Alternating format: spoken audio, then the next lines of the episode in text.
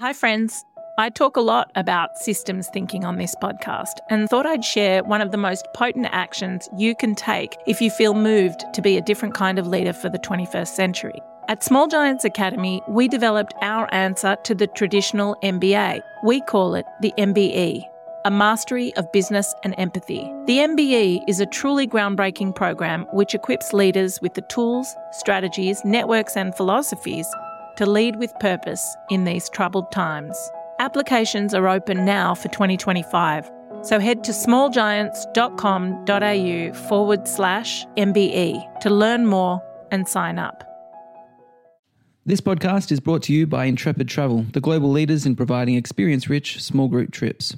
Intrepid was founded on the idea that travel, if done right, can be a force for positive change in the world. They believe that adventure and an open mind can break down barriers, challenge stereotypes, and bring us all a little closer together.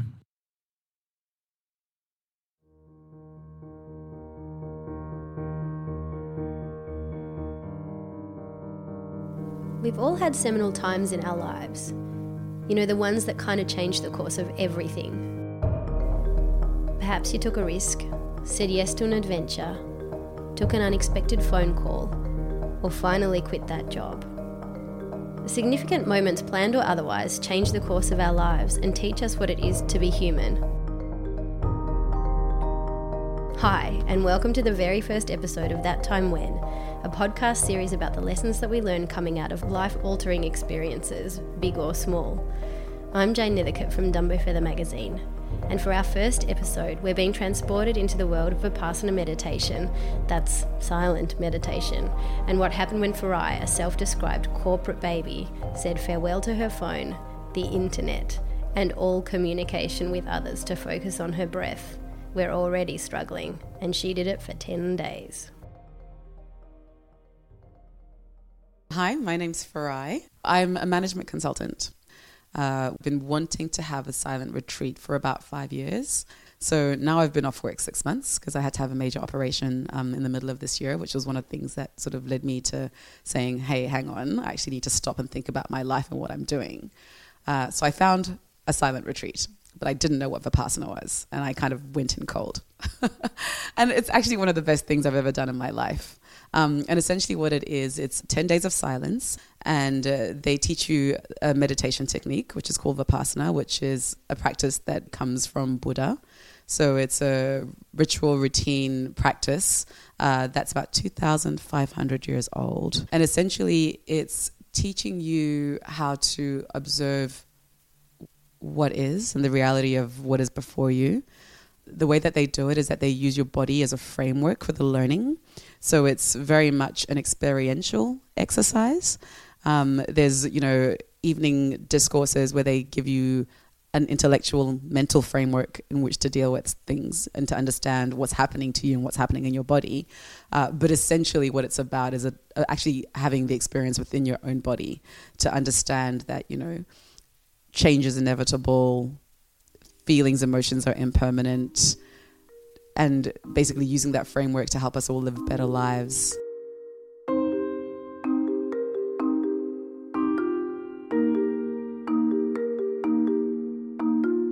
The Vipassana that I did was in Woori Yallock, which is in the Yarra Valley, and it's all completely funded and run by volunteers, which is incredible. I'm just amazed at what the Power of Volunteers can do because they've got these centers all over the world, right? In Europe, in Africa, in America, in Asia, and it's all completely powered by volunteers, which I think is a testament um, to how powerful um, this meditation technique is. Um, I think the other really important thing to note is that it's completely non sectarian. So it's not religious. They're not trying to convert you to Buddhism. Um, it, it doesn't matter what religion you're from, what language you speak. They even have a multilingual facility. So the lady who was sitting to the right of me was from Iran.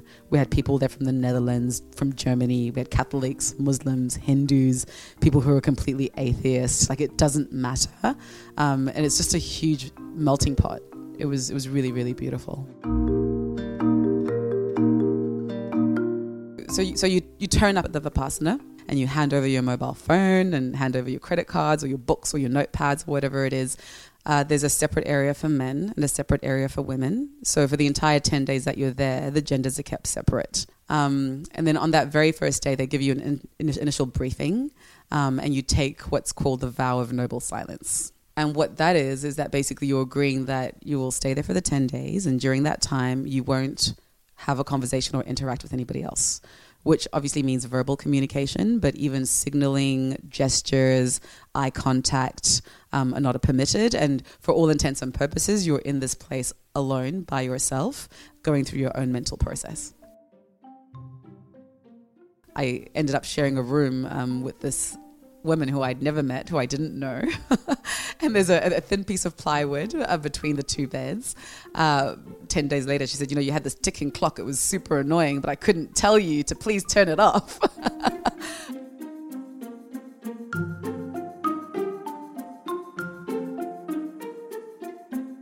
I'd never meditated before I went on this retreat. And um, I had a friend drop me off, and he came around to pick me up. And just before he came, I thought maybe I should take some cushions. And I went to sit down on the floor just to practice the pose. And I was like, expletive, expletive. I don't think this is going to work. And it was incredibly tough. Um, I had so so many pains in my thighs in particular and in my ankles because you put quite a lot of pressure on your ankles. Uh, turns out we got them; they had cushions, so it was fascinating just to watch the kinds of forts and constructions that people made for themselves. So some people would sit on five cushions at a time. Some people would try to create armrests and all this kind of thing. But it's incredible how quickly your body adjusts. Uh, by day seven, I was able to sit for you know two, three hours at a time without feeling that much pain. But I think also your mind adjusts, which is also a big part of the meditation, uh, because I think you're actually able to tolerate a lot more discomfort um, what I had been worried about going in was that I would get bored or I would have a mental breakdown or I would get into some kind of a panic. But it was just fascinating. I mean, I've just started a new relationship, um, and I remember chatting with a girl before I went into the into the, the, the noble silence, and she said, "Well, you better not waste all your time thinking about him." And it was incredible. The first three days, all I could think about was him. so trying to get to a point where I'd actually get into my deeper issues was in- incredibly hard. Um, but also, you start to realize how much your mind darts around. Um, you start the first three days with something that's called Anapana meditation, which can be incredibly frustrating. And it's basically observing your breath.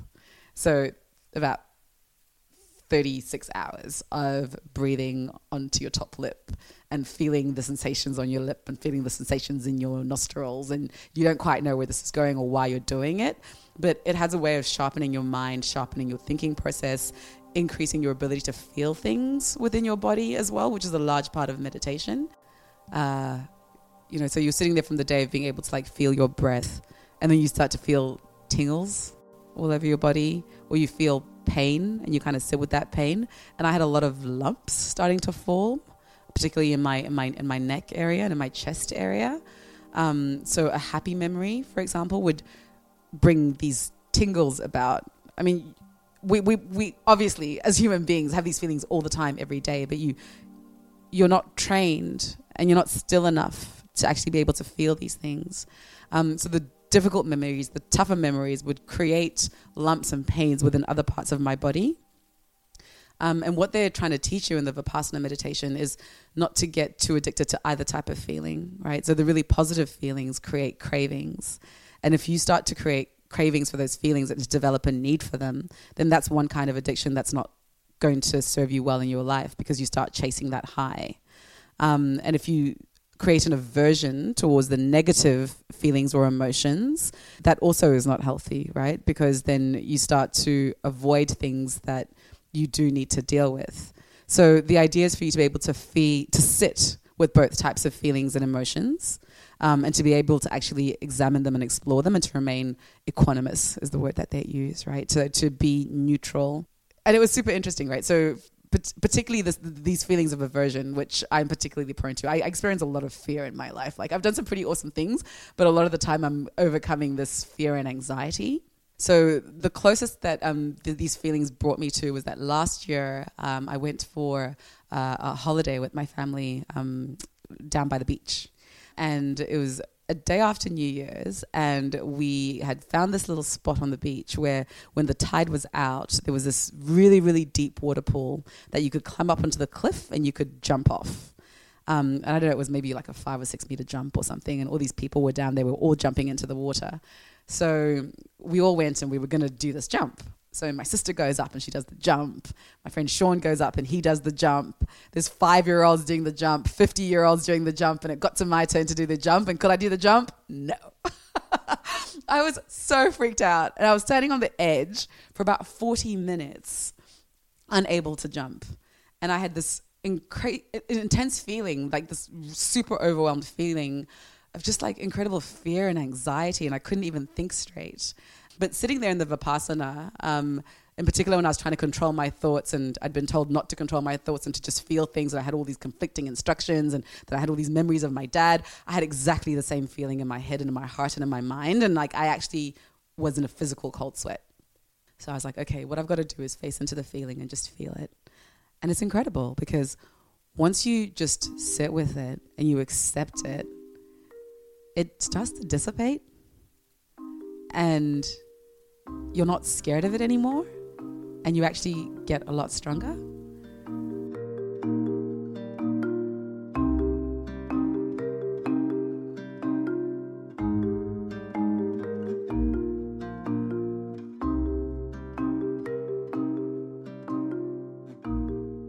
It would be great if you could get this experience without having to sit there for 10 hours a day, but I don't think it's possible, right? That that's just the work they give you this discourse every evening and on the third day they were talking about how this technique is going to help you get over the misery in your life and to deal with like really difficult situations. And for half an hour every evening you're actually able to go up and speak to the teacher. So in case you're having like serious issues or you have questions or there's something you're not understanding um, and there, there was a guy who had actually gone up and he was really struggling um, he was having splitting headaches, and I think just the physical pain, but also maybe the emotional stuff that was coming up for him was really tough. And he went up and he said, Look, I'm not really coping. Um, so they said to him, Why don't you spend the night? And if tomorrow you don't feel like you want to be here or if it hasn't improved, you can go home. Um, and he actually left the next day. Anyway, so I went up after he did, which I felt really bad about because I was like, you know, someone's talking about having a really tough time, and my comment was, uh, actually, my life's really good at the moment. I don't know if I should be here. Maybe I should go home now.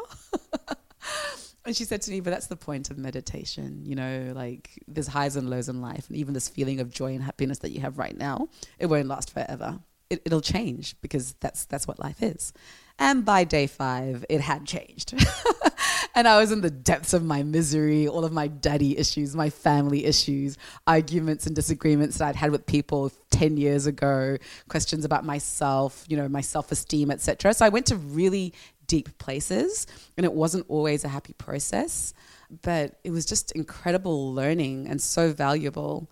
Um, so my dad died uh, when I was 20. My mom died when I was 19. Um, and I had a lot of unresolved issues, I think, and I had a lot of anger in my dad, towards my dad in particular.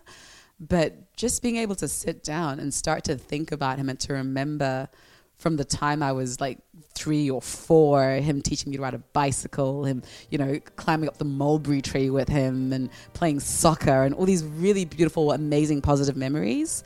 And I'd realized, I hadn't realized how angry I was, but I also hadn't realized how much I loved him and what a big part of my life he was and just how much joy there was. So I was able to let a lot of that go. Um, but I just can't imagine where I could have sat 5,000 hours of therapy or whatever it is, where I would have actually had to do that work myself and to go there myself. Uh, so it was hugely valuable from that perspective.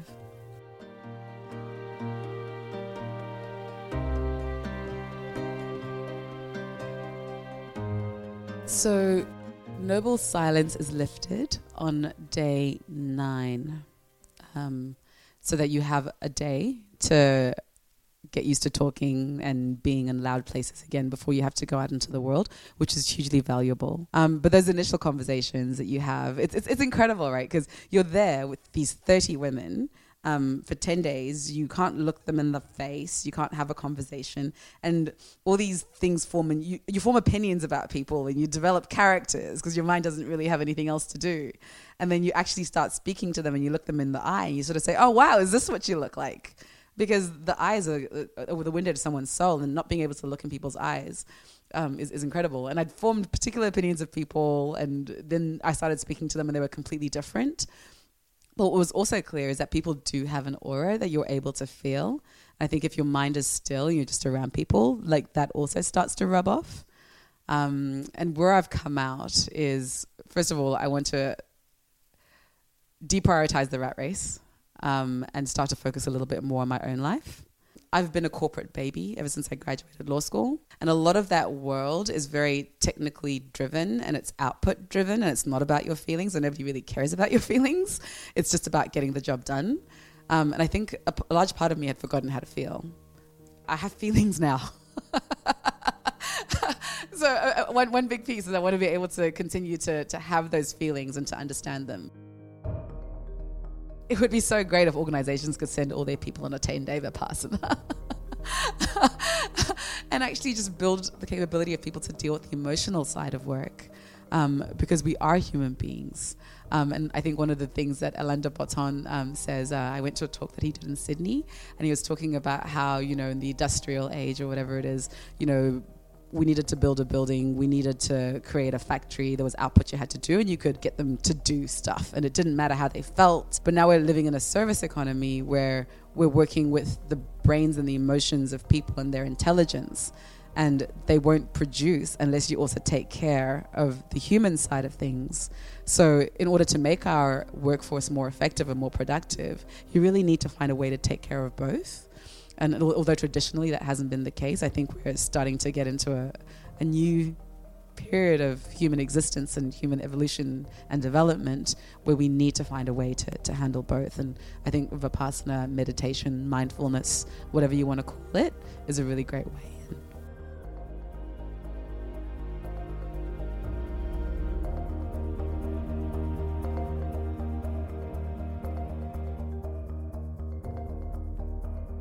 We hope that you enjoyed this episode of That Time When, and thanks so much to Farayi for sharing her story with us. As you probably heard, Vipassana is seriously hard work and it can bring up pretty difficult emotions. So if you're considering doing it, please check out dhamma.org. That's D H A M A.org, where you can find a code of discipline to see if it's right for you. It's really important to do it safely. If you want to hear the next episode in the That Time When series, simply subscribe to the show on iTunes or your favourite podcast app. This episode was produced by Lizzie Martin.